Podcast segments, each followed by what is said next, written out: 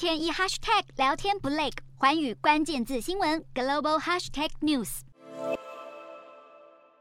美国众议院议长佩洛西位于加州旧金山的住家，二十八日遭一名歹徒闯入。佩洛西当时不在家，但她的丈夫保罗随手拿起铁锤与歹徒对峙，却被夺走铁锤殴打，导致严重瘀伤，目前已经送往医院治疗。根据警方初步调查，歹徒是名为德培普的四十二岁男子，闯入住宅后试图寻找佩洛西，还不断大喊“南希在哪里”。眼见佩洛西不在家后，就对八十二岁的保罗施暴，所幸歹徒立即遭到警方制服，而保罗送医后并无大碍，渴望平安康复。据了解，德培普是旧金山知名的天体维权主义者，还时常在网络上发表极右翼思想的阴谋论，指控政府官员、科技公司和媒体的审查制度，批评精英阶级统治。而他这一次直闯众议院议长住家犯案，更是震惊全美。拜登总统也随即声明回应，关心佩洛西丈夫，并严厉谴责暴力行为。不止佩洛西生命受到威胁，许多国会议员也纷纷收到威胁信件，而且时间点距离其中选举前不到两周，政治人物的人身安全再添疑 élu